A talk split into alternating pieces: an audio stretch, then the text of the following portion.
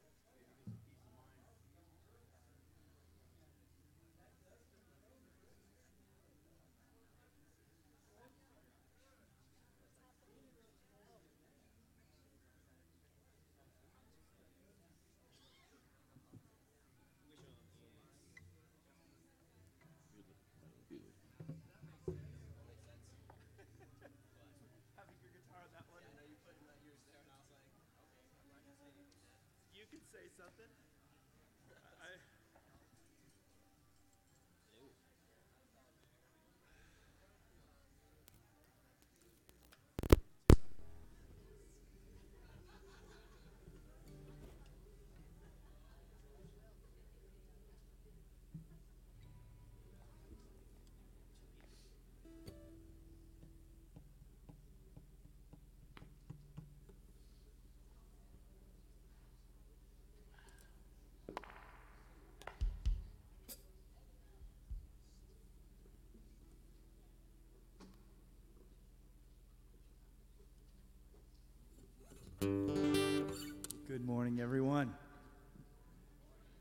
You ready to worship the Lord this morning? Amen. It's, it was a little colder this morning, so I think fall is beginning to fall. And uh, we're grateful for the seasons, aren't we? Let's pray as we start and go into a time of worship. Heavenly Father, we are so blessed.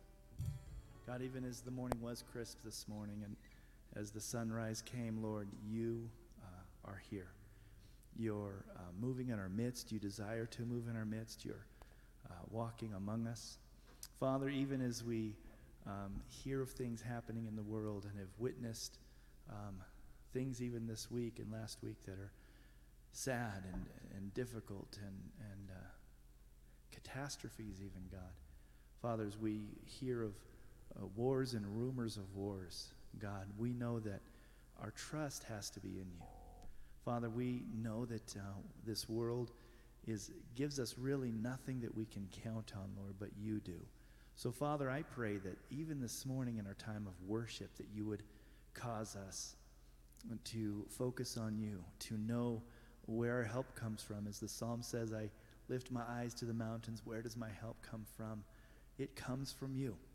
So, Father, uh, some of us need that encouragement this morning to cast all of our cares, cast all of our burdens upon you, um, and, and ask you to come and, and help us to trust in you more, Father. Some are coming with expectations of, of a touch or, or of a healing this morning. I pray you would meet us right where we're at, God, but don't leave us where we're at. Bring us into your presence. Bring us into your promises. Bring us into your fullness. Help us to know you in a deeper way. Father, I pray that as we had worshiped this morning, that it would be a, a, sign of faith and a step of faith and action that says that we trust you and we love you and we worship you, God. Father, that you would help us to recognize all of your goodness. Father, we pray these things as we, we want to sing to you and bring to you our praise in Jesus' name. Amen. Amen. Well, let's stand and, and worship. And again, we always encourage you to sing and participate and clap and worship. And if you want to kneel or but let's, let's turn this time into a time of, of worship and praise to Him.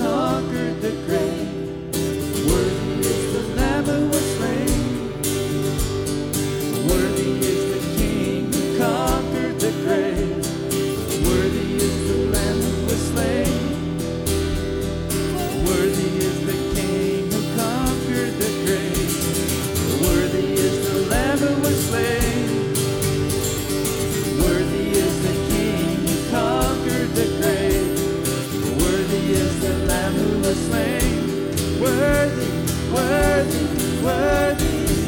This is amazing grace. This is amazing love that you would take my place, that you would bear my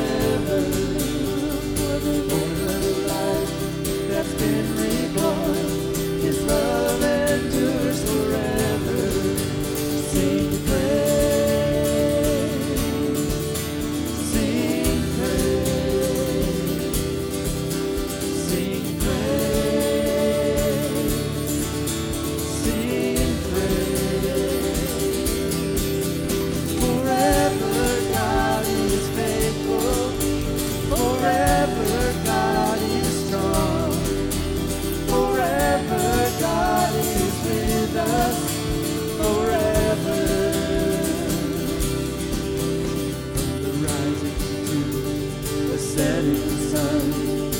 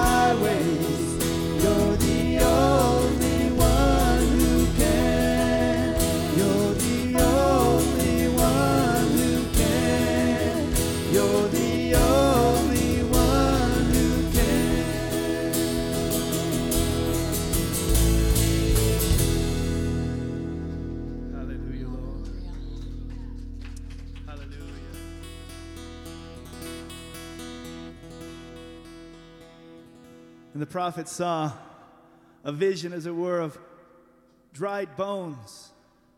And the Lord spoke to him and says, Can these bones live? And his response was, God, only you know. And the Lord spoke to him to begin to speak to the bones. God, this morning you might be here going, There's a lot of dead bones in my life. Can these, can there be life in these dead things that are around me? Can there be life in a dead marriage? Can there be life in a child who's struggling with an addiction? Can there be life in this season of life? And the Lord says, Speak to those bones that they would come together and have life. And then the Lord breathed life into the dead bodies and they came to life. Father, we thank you this morning that you want to bring life to us. God.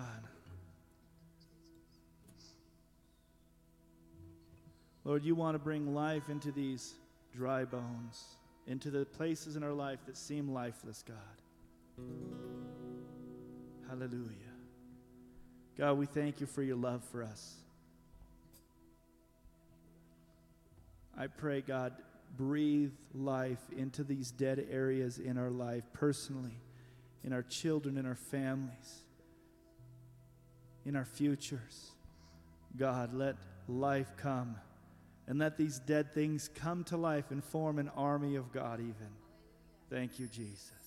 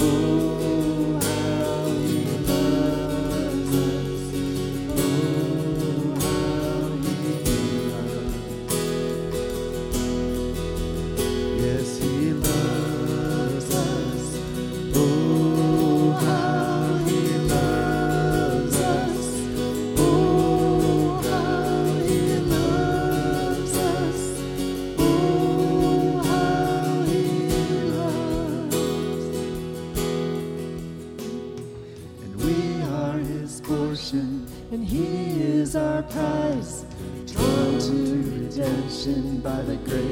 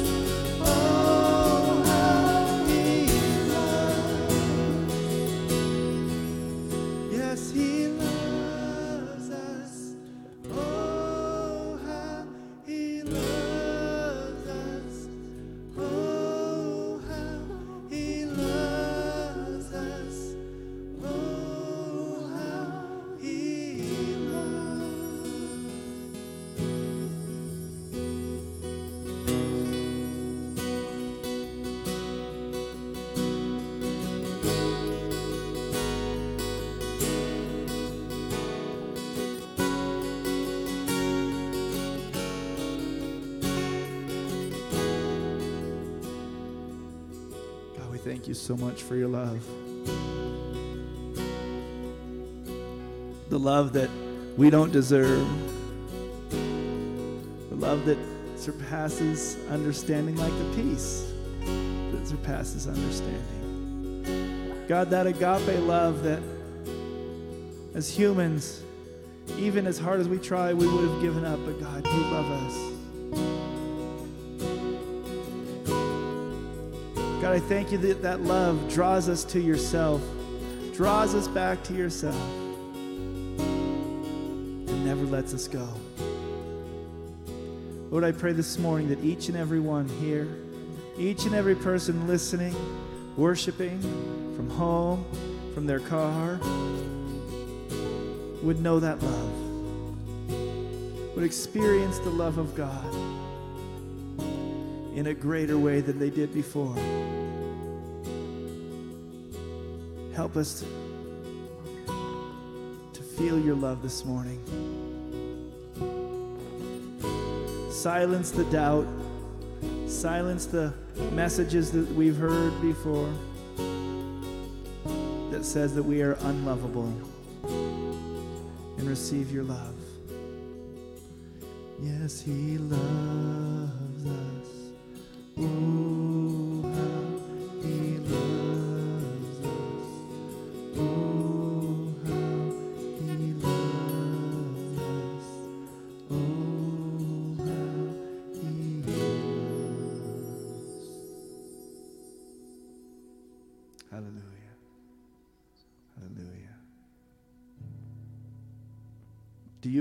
That God loves you this morning? Do you believe that God loves the world? Then go tell somebody who's part of the world next to you that God loves you too. Amen.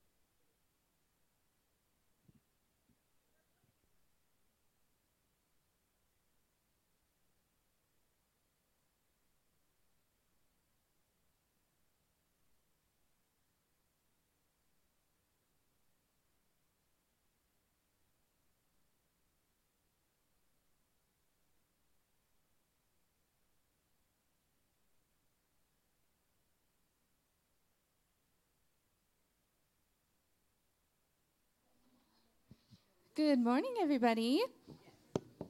I was going to say, let's try that again. Good morning, everybody.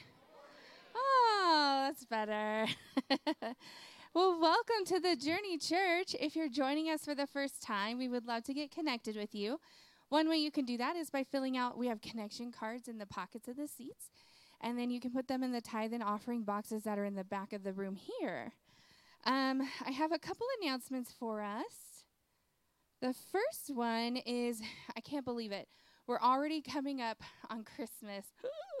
um, which means Operation Christmas Child Boxes, which my hope is next uh, next Sunday that I'll have a, a video that shows exactly what that is. But for those of you that may not be familiar, basically it's put on by Samaritan's Purse, and what they do is um, we have an opportunity, each of us, to pack a shoebox full of toys and fun things for kids all around the world. And then what's great is that Samaritan's Purse then um, includes the gospel in the language of um, wherever it's going for the, the children to receive. And then um, I think it's like $9 for shipping per box. And then you can bring them here and you get to pack them and you get to choose. Where'd my little guy go? Which I have these pinned up on the bulletin board out in the hallway. You can choose if you want to do a box for a boy or a girl. And then you get to choose the age, like two to four, five to nine, or 10 to 14. So I know um, we at Illuminate Youth Group, we pack as many boxes as we can each year, and then we send those off. So if you're interested in packing a box, I'm going to be posting this. This gives information about what to put in it, what not to put in it, and also there's a cool story, just so a little background of you know how these boxes affect um, these young children. So it's really cool. So we get to be a part of that. If you have any questions, please don't hesitate to come and ask me as well. Um, the date that those do- those boxes are due is I think it's the third week in November, which is the 14th through the 21st. So I'll come up with a date where we'll have to have them here, so that way we can then take them to another distribution center. So just wanted to give you heads up, so you can start looking for fun things to put in a box if you want to do that. The next thing Next Sunday, we have Mark Johnson that's going to be here bringing the word. So we're super excited. He's one of our missionaries, and uh, he's going to be doing worship for us. And then after service next Sunday, we're going to be doing a potluck. So we're going to meet underneath the circus tent because um, we're a bunch of clowns. No, I'm just kidding.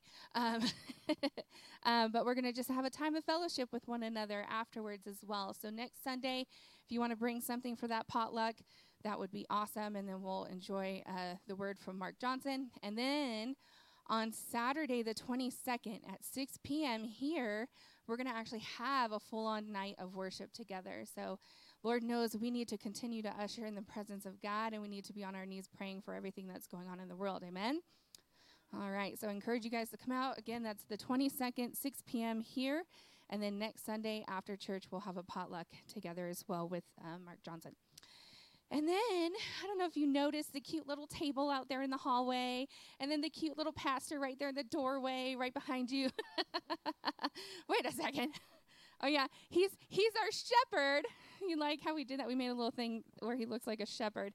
Um, today is actual Pastor Appreciation Day, And so we just wanted to show a way to appreciate him. So there's little notes there that you can sign. And then the whole month of October is actually Pastor Appreciation Month.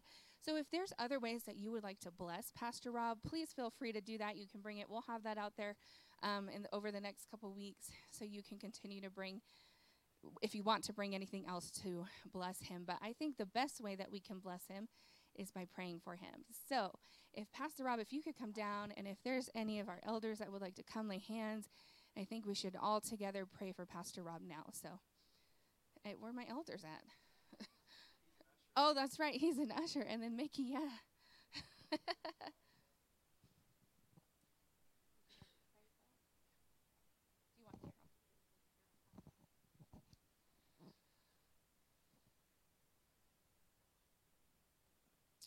Dear Father, thank you so much for the leadership that you have given us through Pastor Rob.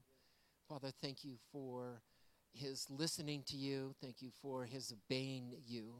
Lord, we ask that you would continue to guide us as uh, individuals and as a congregation, that we can draw closer to you.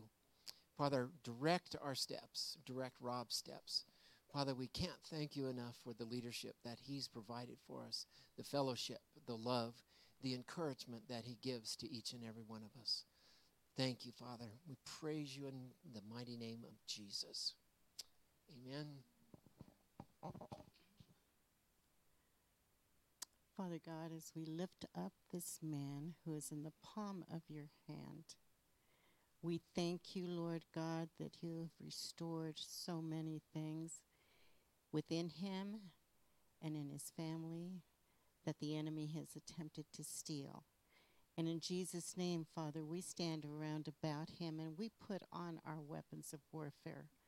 We hold up that shield of faith and we speak to any assignments. In Jesus' mighty name, you stand down. We plead the blood of the Lamb upon this man of yours, Lord God. In Jesus' name, Father, we pray today for a fresh outpouring of your Holy Spirit on him, Father God. Stir up the mighty gifts, Lord God, that you have within him that he might not even be aware of. Speak to him, Lord God, in the quiet times. We thank you, Lord God, that you put a hedge of protection around about him and each one of his children, Father. And in Jesus' name, Father, let the words of his mouth and the meditation of his heart be acceptable to you. Amen.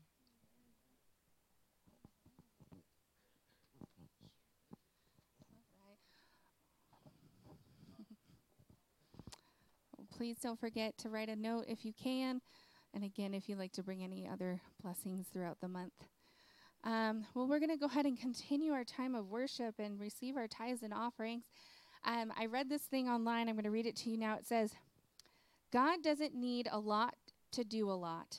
All David had was five stones, and all David used was one. Isn't that cool? And I thought that's kind of fitting for our tithes and our offerings as well, right? God gives us so much, and yet all he asks back is 10%. And so we want to take that 10% and we're going to use it to bring glory to God, to defeat the enemy, just as David did with that one stone. So let's pray for that now. Father, we thank you, God, that you provide us with all that we need, God, but yet sometimes all we need to do is just use that one stone or give that 10% to show that we trust in you, that we have faith in you. God, I pray that you would help us to um, go forth in boldness. God, knowing that we already have the victory in you. Lord, that you have placed, um, God, just your, your spirit inside of us, your power inside of us, God, that you have given us authority over the enemy. So, God, help us to go forward and to tell the world about who you are and what you did without fear of what they may say or do. God, that we can take that stone and we can defeat the enemy because you are the one that's behind it all. Lord, we love you and we give you all the praise. And in Jesus' name we pray. Amen.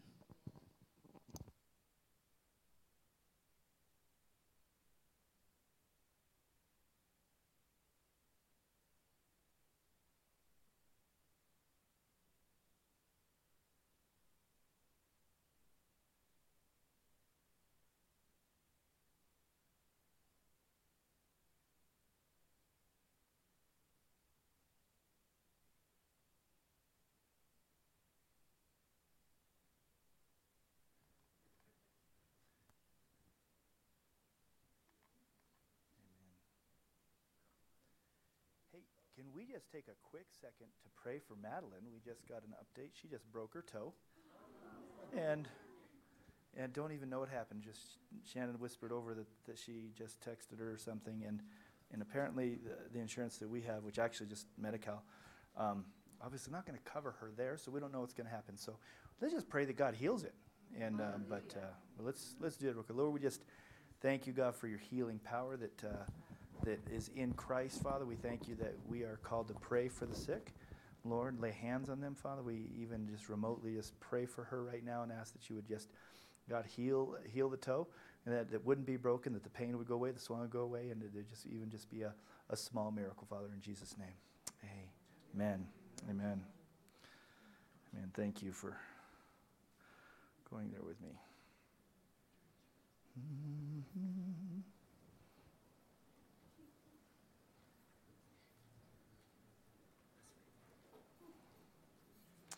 There it is. Mm-hmm. We are this morning in the book of First Corinthians, chapter 5. And the, uh, I, I said last week, I think I'm going to sit, sit down today and let's see if this is a good height. Last week, I, I said that we'd be talking about this subject this morning, and, uh, and we are talking about sex and sexuality. So you're like, woohoo, woohoo. And uh, so, so this morning, as we go into this message, we're going to talk about God's design for sex and sexuality. God's design for sex and sexuality. This message this morning is incredibly important and always has been, as we will see today. Um, this message is something that is, um, we are seeing a time in our lives and generation where this message is extremely important for all the people um, who are questioning and wondering. So this morning, because we're, we're uh, talking about a subject that is um, very personal, very close to people's hearts, because we're talking about a subject that uh, some people um, struggle with. Uh, we're talking about a subject that some, some people don't struggle with and are giving freely into um, the world's ideas, uh, really the enemy's ideas.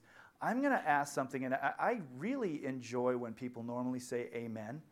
Um, I really like that. It's, it's, it's, it can be very encouraging. This morning, if you agree with the point that I'm making, I want you to give a really hearty amen inside and not outside. Okay? And um, I'm going to ask you as we go into this also if you're sitting here and I say some things that are difficult for you to hear, that you don't agree with if you're listening online, and, um, and, and it, it, it causes some um, hurt or some thoughts that make you want to check out, tune out, um, stop listening, even walk out, I want to ask you to, to stay through the message and listen and be open to what God might want to want to speak and share, and and um, also to hear why we as Christians and believers and um, hold to beliefs that we have. For us as believers, remember, uh, 1 Corinthians is written to believers, not to unbelievers. And so we're talking uh, to the church this morning. And we'll be talking about things in the world, but we're talking to the church uh, again this morning. And, and it starts off, we're only going to cover um, two verses. And this theme in the book of 1 Corinthians is echoed a number of times throughout the book um, of, of talking about uh, sexual immorality. But let me just read these two verses after I pray. Father, as we're in this time, we pray that you would enlighten us, God, that you would speak to us, that you would encourage us, God. I pray that you would also bring healing. God, I pray that you bring life. We thank you that um, you are the God of forgiveness and restoration. And um, we just thank you that you and ask you you would be here present. Father, I pray that um, my thoughts would uh, come out clearly. Lord, I pray that you would guard even um, my speech to speak, to speak true words in your words, Father. We thank you this time in Jesus' name. Amen. Amen. The topic of sex and sexuality uh, in the past in the church has not was not always handled well. In fact, most of the time it was just not handled at all. Um, the, the, word, uh, honestly, there's people who went to church their whole lives growing up and never heard the word sex said from the pulpit. And um, we often, uh, I think, in the church, uh, didn't address it. It was taboo. Because of that, I think that it's really caused a lot of damage in marriages and in life. And so the Bible talks about it, and we're not going to just talk about it as uh, feeling like sex is dirty for sure, because actually, what's awesome about this topic, that God's design for sex and sexuality is good. And, and it's not just good, it's very good, the Bible says. He, he created um, man and woman and created us as sexual people and sexual beings. And after he created us, he said that that was very good. Um, in, in 1 Corinthians chapter 5, verse 1, it says this It is actually reported that there is sexual immorality among you, and of a kind that is not tolerated even among pagans. For a man has his father's wife, and you are arrogant. Ought you not rather to mourn? Let, whom, let him who has done this be removed from among you. These uh, words from Paul, um, Paul are really strong, they're really harsh, and they're very straightforward. Um, and it's talking about sexual immorality. Now, again, remember, Paul is talking to the church at Corinth. Now, if you remember, if you were here at the very beginning of the study, we learned a little bit about Corinth. Corinth uh, was a, a very uh, diverse population, and it was a very pagan population, uh, group. There was a lot of shrines and temples, and one of the temples actually, uh, part of the worship that was happening during this time, it was, it was so bad that part of the worship included temple prostitutes that you were supposed to go and have sex with as part of your worship. And this it was part of the culture happening in Corinth. In fact, uh, if you even look in the dictionary today, there's a word that is not used much, but it is in, a, in, in the dictionary, and it's, called, it's the word is Corinthianize. And Corinthianize is to, uh, to act in, a, in debauchery and in sexual promiscuity, and, and, and it was around for a long time. Corinth was, was over the top bad. If, if you, and, and I guess I've heard a lot of preachers say this, and, and in some ways it, it might bear, bear truth. Um, Corinth, Corinth was probably something like Las Vegas. What happens in Corinth stays in Corinth. Um, there is, you know, to, to not think that there's a lot of um, debauchery and, and things happening in, in Las Vegas, we would go, well, of course it, it is. People go there actually in order to do things that they wouldn't do in their own home cities and towns. So Corinth was kind of similar. It was also a place of a lot of thinking, and, and they were progressing. And so, one of the things that we don't know for sure about the, the church at Corinth is as they were believers, um, it, we're going to get into this a little bit here, as they are, are now believers, they are tolerating this sexual immorality. And he says that's not even tolerated among the pagans. Well, one of the possibilities is that they were trying to be so progressive that they were saying, listen, in Christ, we're forgiven. In Christ, we can do all things. Um, per, perhaps they were even taking a scripture way out of context that would say, I can do all things through Christ, which gives me strength. Uh, uh, but, but see, there's a freedom that can come, and that is very possibly one of the things that was happening to the church at Corinth. Um, they were becoming uh, progressive, they were becoming free, and, and they were proud of, their, of, this, of this behavior. Well, as a Christian, you know, we know at times when we're doing something that is wrong, and we are not usually proud of that behavior. That's why we hide it instead of repenting from it. Um, but we do, we hide things. And, and the church of Corinth is proud of this. So I think it's one of the things that's happening is within the church that there was some understanding, some wrong understandings about acceptance of, of this sinful lifestyle, of this sexual immorality. Now, for, in particular for them, it was um, that a man uh, had said had his father's wife, which was probably that his uh, this man's father had a second wife, and um, it, not, it, probably wasn't his mother; it was probably his um, stepmother, and that he was. They got they they got together. Maybe the dad died. Maybe there was adultery in, involved.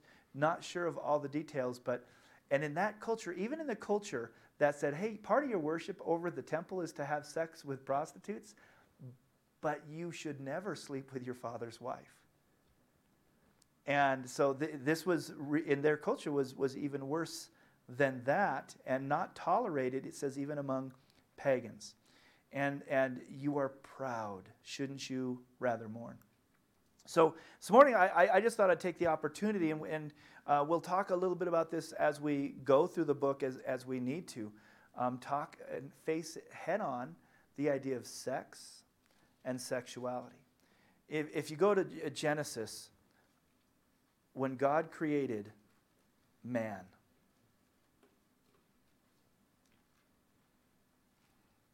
he creates everything. In verse 26, uh, Genesis chapter 1, I'm sorry, Genesis chapter 1, verse 26, the account says, God said, Let us make man in our image, after our likeness. Let them have dominion over the fish of the sea and over the birds, the heavens, and over the livestock, and over all the earth, over every creeping thing that creeping on earth. So God created man in his own image. Him in the image of God he created him, male and female, he created them. God's design for sex and sexuality is that he is the creator of man and the creator of woman. And he designed us for, for specific purpose. And it says that he created mankind in the image of God, but he created them differently, male and female. And then he says to them, be, be fruitful and multiply and fill the earth and subdue it. And this is the plan for mankind, is that they would, that he created in his likeness this beautiful thing called mankind. And, and we see that in the, as we read in this, the, the account of Genesis that, that everything was, was good until he created man alone and he said, It's not good that man should be alone. And, and the scripture says that he will, I will make a helper suitable for you. And, and right away, we're living in a time right now that the whole idea of gender is being questioned. And we're talking about this from a biblical perspective, first of all. And the culture around us is, is really pushing back on, on this whole idea of, of the differences between gender. Now, you know, all, most of us in here are, are, older, and I hope some people, maybe from younger generations, are, are listening and will, will think about some of these things that are being said. But 30 years ago, about, I think it was about 30 years ago, there was a book that came out. It was on the number one bestseller list for about 150 weeks, I think, about three years. And the whole premise of the book was talking about the difference between man and woman. The whole purpose of the book was pointing out that, that men are so different from each other that they're almost like from different planets. Oh, there goes. All of you goes, oh yeah, I remember that because men are from and women are from 30 years ago, the number one best selling book highlighted the difference between man and woman. And forever, we have always believed and known that there are differences between man and woman until recently. When a, a candidate for the Supreme Court was asked, What is a woman? And her response was, I don't know. Now, I want to tell you on behalf, uh, in defense of her, I believe she knows. You know, we, there was a lot of stuff going, oh, she was an idiot. No, she wasn't. I don't. I really don't believe. I believe she knows. I believe she was afraid. Absolutely afraid to say something in this climate that could be taken and, and, and, and used against her and as a weapon because there's a cultural shift happening um, right now. And we're living in that. Now, as I said at the beginning, there are people who possibly are in here this, this morning who are, are questioning their gender. There'll be people online who watch this who, who maybe are questioning or uh, questioning their gender, or there's people in here who have family members or friends that are in this. There, there are people who struggle with homosexuality, transgenderism, and, and other, other things that we're also going to address in this because this, this message is about sex and sexuality and God's design. So the first thing is what, what I'm pointing out is that God designed that male and female would be different, but they would come together in union and create a picture, a picture of God. See, God puts some of his attributes in man, male, and he puts some of his attributes in female. We are so incredibly different, man from woman. And I love my wife so much, but we are very, very different. We look at life differently. So differently that sometimes we go to other people and say, Help me because my husband is an idiot. Which I say, Yes, I am. You know, we, we, we see things differently and we approach things differently. But see, that's why we're needed for each other, is because of the differences. So God created those differences. Um, I've, said this, I've said this before.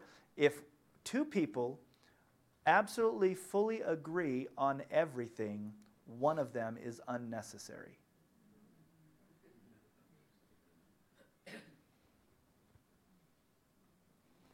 We need differences of opinion. We need differences of personality.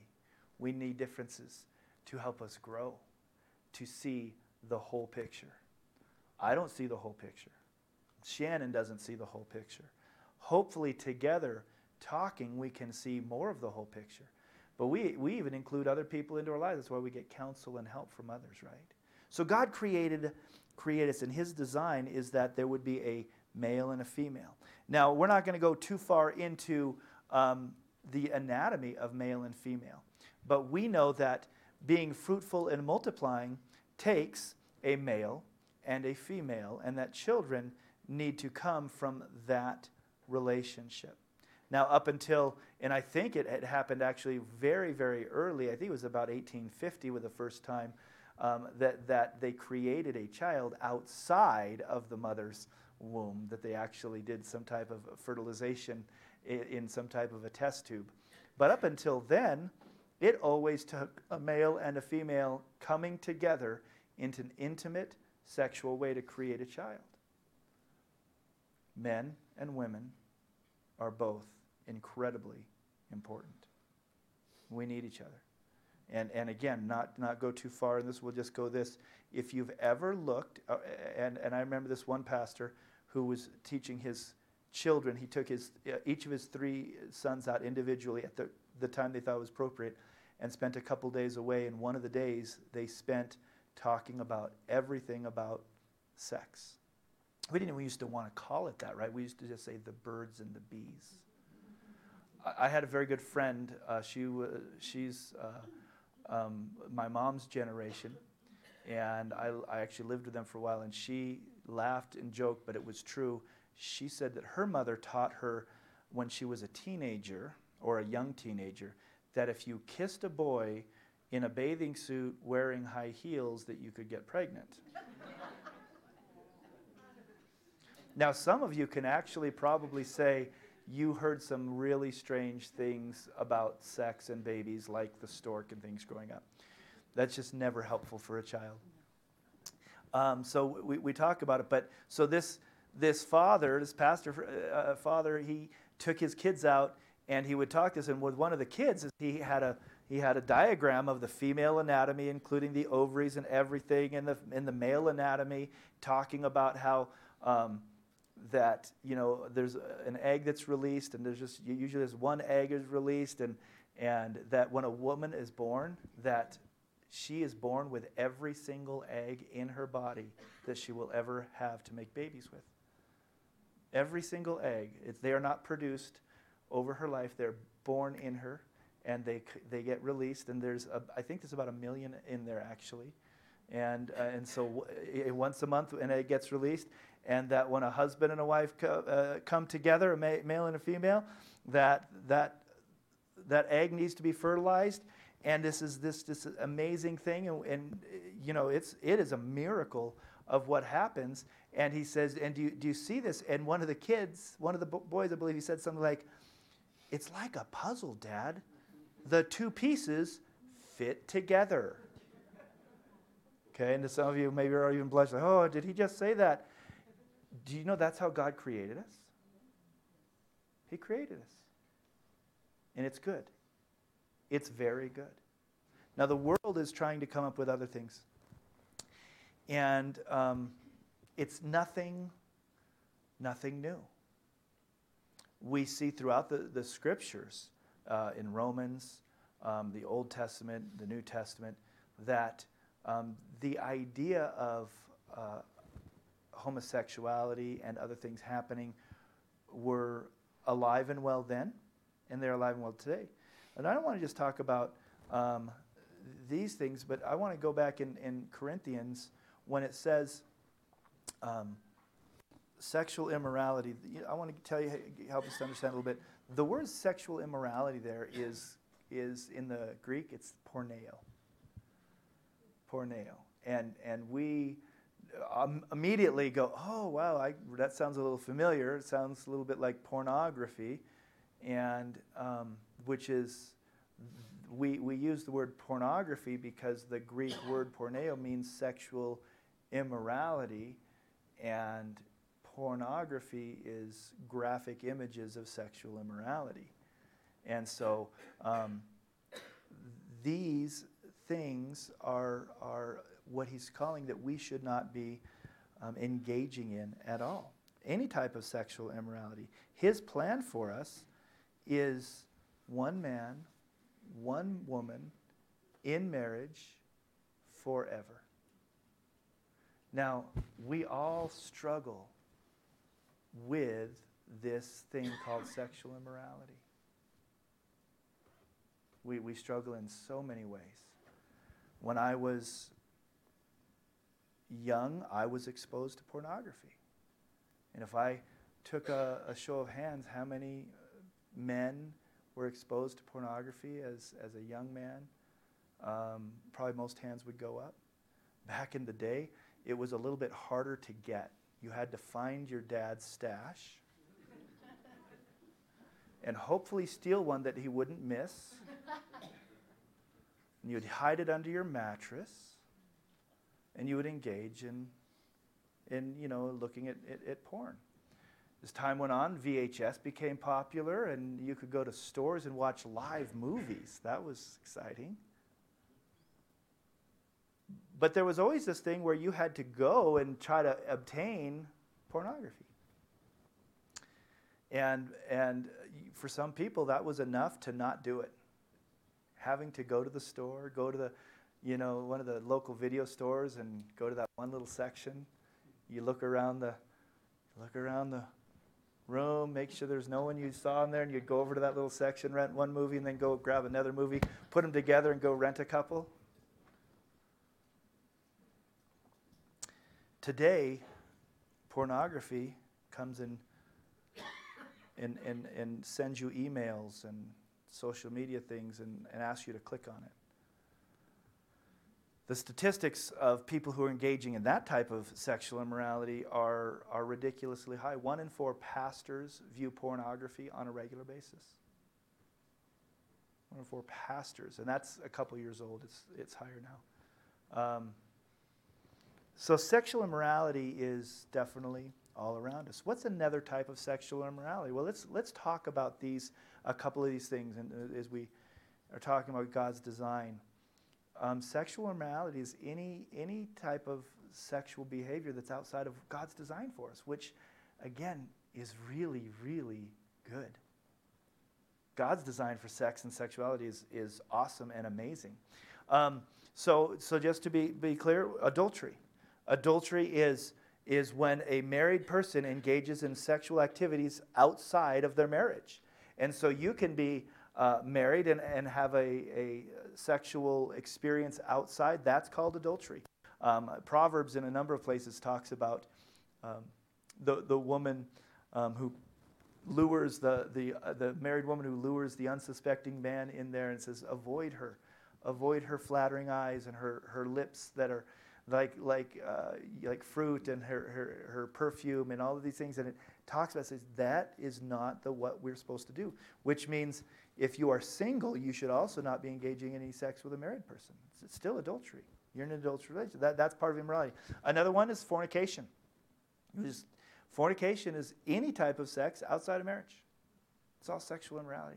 So God's design, so we've got adultery, we've got fornication, we've got homosexuality.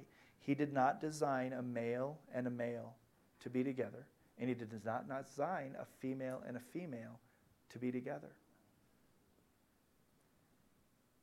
Transgenderism.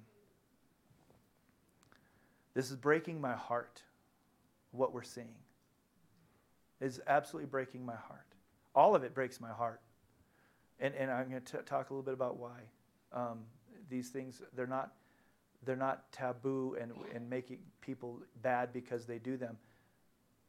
It's God's, when we step out of God's design, bad things happen. But something that I can't believe that adults are doing is promoting and allowing um, transgenderism to, for their kids. You know, a little kid can't, can't go to the, the school office and get an aspirin for a headache, but they can go and get assistance in getting puberty blocking drugs, which is irreversible. Sci- the science is, is very strong. If you're listening to this and wondering, the science is very strong. It's irreversible what, what is happening if you take puberty blocking drugs. And why is it happening? Because children have confusion. And that's new because children have never been confused in the past, have they? Children have always known from the time they were born everything there was to know about life. When I was growing up, I was talking about this the other day. I don't know if it was maybe with, with, with Scott and Flo or, or but with somebody with, with kids of different ages. It's kind of fun to watch the, the progression with kids. And, you know, this is the way it used to be. There was a time as little boys and little girls were growing up that the girls started liking the boys around seven years old or so, maybe even a little younger. And they would chase the boys around the playground. And, and sometimes those little girls would try to kiss the boys. Do you remember that? Was that you? And they would chase the little boys, and the boys would run. Why did they run? Because girls have. Exactly. Girls have cooties at that age. We all know that that was true. And boys might come and, and they would tell their mom and dad, I hate girls. And, and what a parent, what a parent, you know, they would be just, just give it some time. That's going to change, right? That's what parents would tell them. And, and uh, this, this little uh, thing was kind of fun because then something interesting happened around junior high, a little before junior high, when I was young. Uh, the ages changed, but I, I recognize this. The boys started noticing the girls about that time, maybe a little bit younger but something changed in the girls, and then now they wanted nothing to do with us. So first they chased us, and we they had cooties, and then we kind of went, "Wow, I kind of like girls," and they're like, you know, they have nothing to do with us. And then we get back on the same page a couple years later. We used to tell, just give it time. Tell our kids, just give it some time. That'll change. And, and it did. Kids were confused. We don't give into to this confusion with a child. We try to give direction and help, encouragement. And, and I want to make light, light, to light of this um, for the person who's struggling in this area. And it goes very much deeper than this, but we're talking, I'm talking a little about kids right now. Because around five or six years old, I also know a lot of kids want to be a dinosaur. They want to be an astronaut. They want to be a puppy dog. This is part of the growing up experience of life, and parents are supposed to help uh, shape that and, and be there. But the world is doing things that are going to be are detrimental. Now, I'm talking to Christians, so it's our uh, talking about our response and how, how we do it. We I to encourage us that as as Christians, as Christian parents, as Christian grandparents, that we lovingly give wisdom and direction to kids. And kids are broken. There's a lot of people that are broken out there that, that are hurting and they're questioning things. You know, sometimes for the girls, they don't feel pretty. They don't feel like a girl. They don't like their body. And, you know, I, I've heard, you know, even in, as I was studying and even listening to different messages, you know, so one of them said, you know, but you know that that's a kind of a phase that, that girls go through. I mean, they do. They grow sometimes awkwardly, and sometimes they get gangly and long legs, and and their bodies are changing, and they they feel awkward, and they are. They get taller than the boys around them. Boys get get awkward too, um, and but the, the the man appreciated his heart. He he made it seem like, but but girls grow out of that. No, you don't. I've talked to enough of you that most of you never are comfortable in your body. You question. You don't like your face. You don't like certain parts of your body. You question it. And, and uh, you know, this is a whole message in itself. I am sorry for the part that man has played in that, making you feel like you are not desirable and, and worthy just in who you are. But in the past, when somebody was struggling in who they are, we encouraged them, whether Christian or not, to accept who God made you. See, the Bible says that God made them. God made you. He made you special. He had a design for you, and God doesn't make mistakes. And so I want to tell you that today because you need to hear that. God didn't make a mistake with you. Male, female, He didn't make a mistake.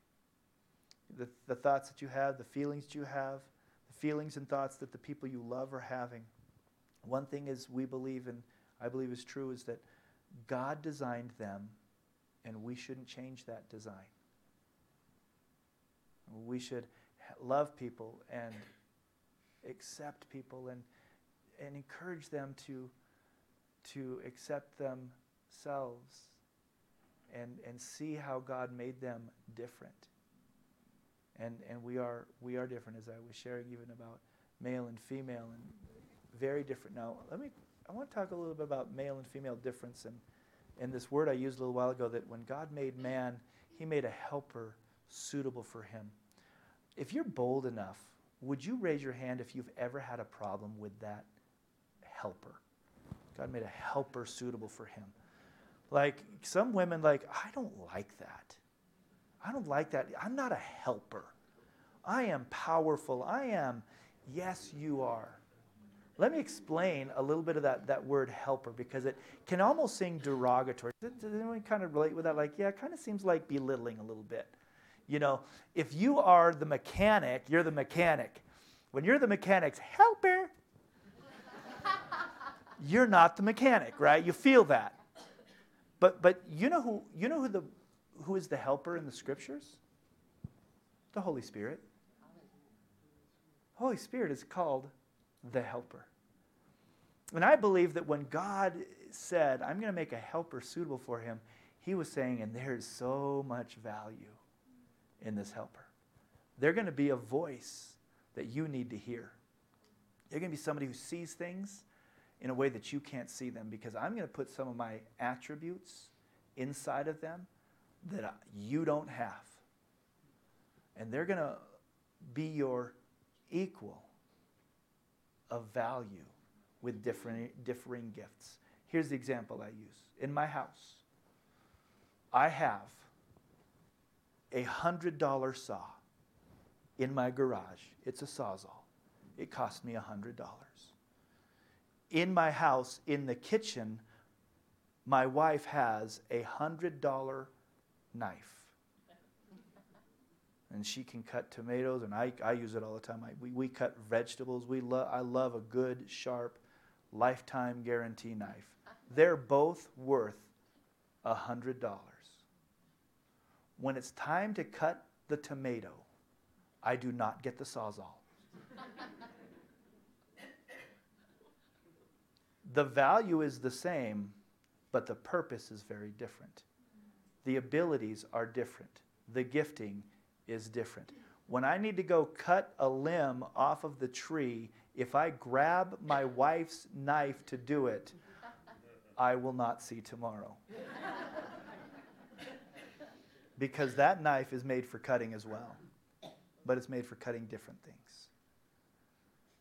We are equal in value, men, women, but we are not the same.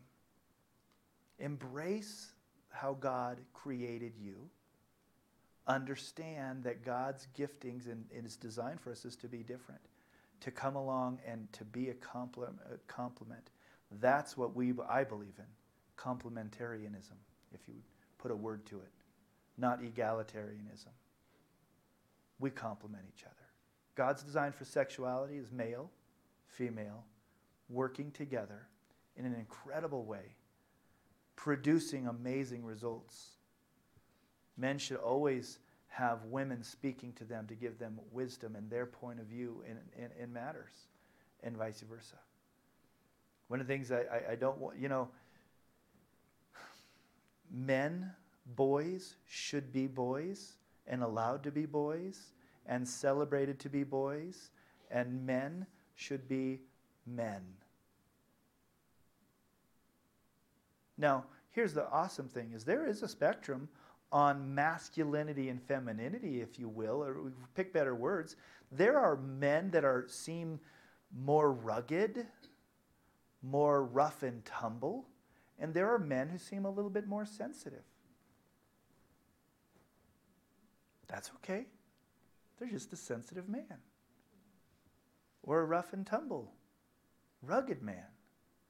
Part of that is the way they were raised. Part of that really is personality and how God designed it. You know, well, let's not ever for, forget that the way we do things with, uh, the way we raise children affects how they live in the future. Um, you know, in, in Mexico, the games that kids used to play, I don't know if they still do it. I don't know if you ever saw um, groups of, of uh, Mexican kids playing together. There was a game that they used to play when I was young. It was, it was kick the lobo, kick the wolf.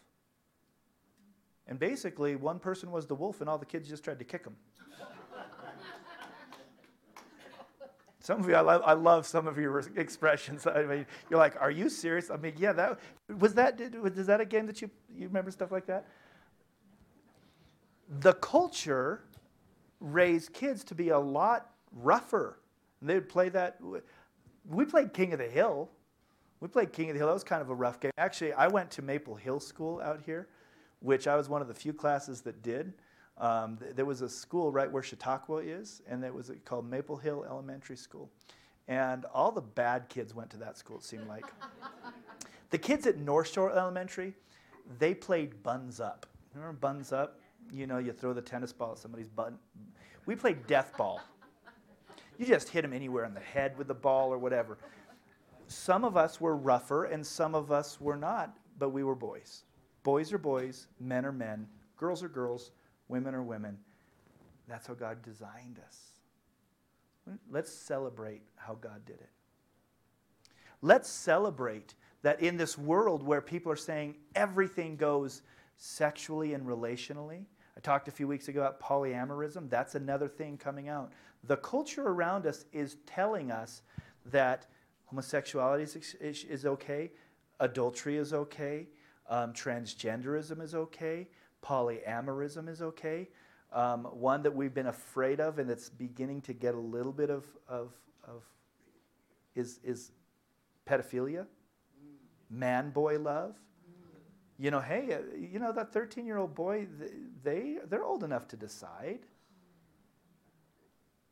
That's, that's society. But see, society has pretty much always been rotten. It really has.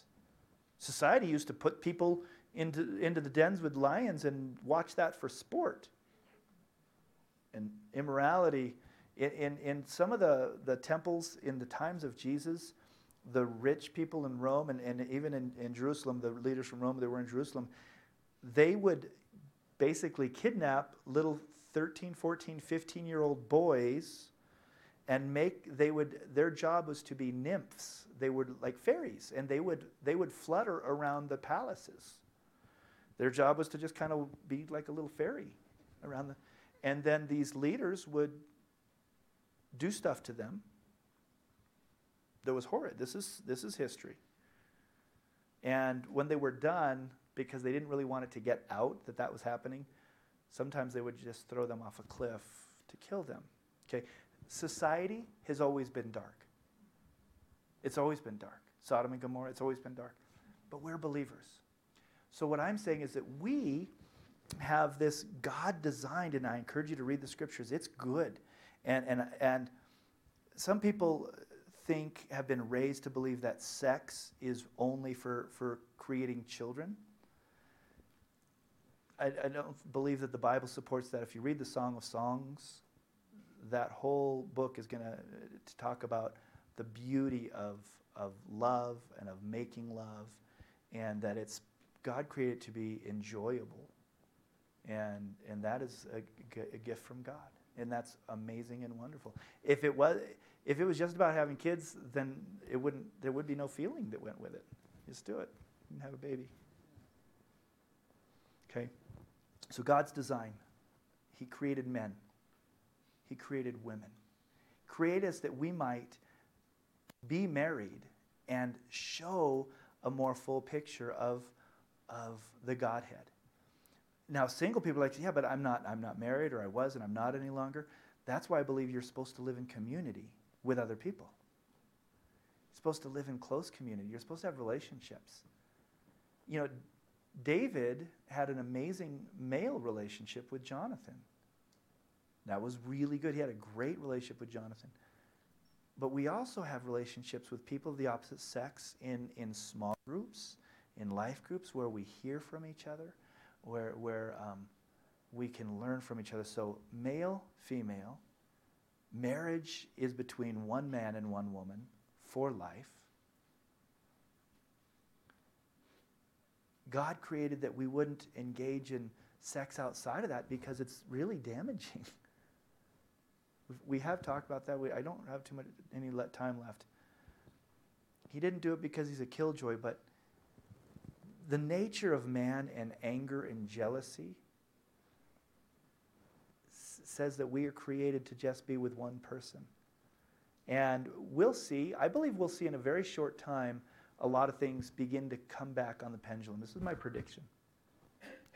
I believe we're going to see the detriments that allowing children and promoting transgender is going to come back. And it's going to be painful because there's going to be a lot of people who need counseling because of, of what we allowed them to instead of encouraging that. I believe that this polyamorous movement that's going, by the way, I personally believe a lot of these things, they're growing popularity because it's becoming almost just a fad. And, and I want you to pray for your kids and your grandkids because there's actually pressure in school to be gender fluid. There's pressure put on kids to to and you if you can get your kids talk to them. You like, do, do you know anyone who feels pressure that maybe you know? Do you feel that like maybe you should be, or at least consider whether you should be? And anytime there's pressure to do something like that, you know it's not being brought in by the Lord. We're going to see some things come back. Um, polyamorous relationships they don't last long term. You know why? Because we weren't created that way they're going to go, I don't like this, and they're going to end up not working well. That's the whole point. And I'm going to close with these just a couple thoughts. God designed us because He knew, well, He designed us. He, he said, I'm going to make you this way. So when you break it, there's going to be issues and consequences. But I, I want to say this. And he also gives you choice. It's called free will and free choice. And he says, This is how I've created you. Walk in it, walk in holiness. Um, one, one writer, um, Christian author, wrote a book. He says, uh, um, What if marriage wasn't to make you happy, but to make you holy? That's an interesting thought. God created you in a certain way to bring about righteousness, to show a picture of who God is. And when you deviate from that, it's going to be painful and difficult. And so we want to promote living like this and understand that people do have a free will. In the book of uh, Romans, I, I, believe it's chapter 1, actually, but I'm not positive. Um, forgive me. He talks about in, there's a section, in, a couple of times in that same section, he says, So he gave them over to their lusts. Men with men, women with women, doing things they, they weren't created for, doing things they shouldn't do. Um, claiming to be wise, they became fools and exchanged the glory of the immortal God for images resembling mortal man and birds and animals, creeping things. It's idolatry. Therefore, God gave them over in the lust of their hearts to impurity, to dishonoring their bodies among themselves, because they exchanged the truth about God. God created us this way for a lie. They worshiped and served the creature. That's idolatry, but I, I think uh, men and women, uh, and maybe more men, we worship the creature sometimes. We should never worship the creature. We should honor the created being that a woman is. This reason, verse 26 in chapter 1, Romans, this reason God gave them over to these passions. Their women exchanged natural relations for those that are in contrary to nature. The men likewise gave up natural relations with women, were consumed with passion for one another. Since they did not see it fit to acknowledge God, gave God gave them over to that mind. We do have a free will, and God will give, give, give us over, and He'll let you do it. But I want to say that living in that amazing design of God is good. It's rewarding, it's fulfilling.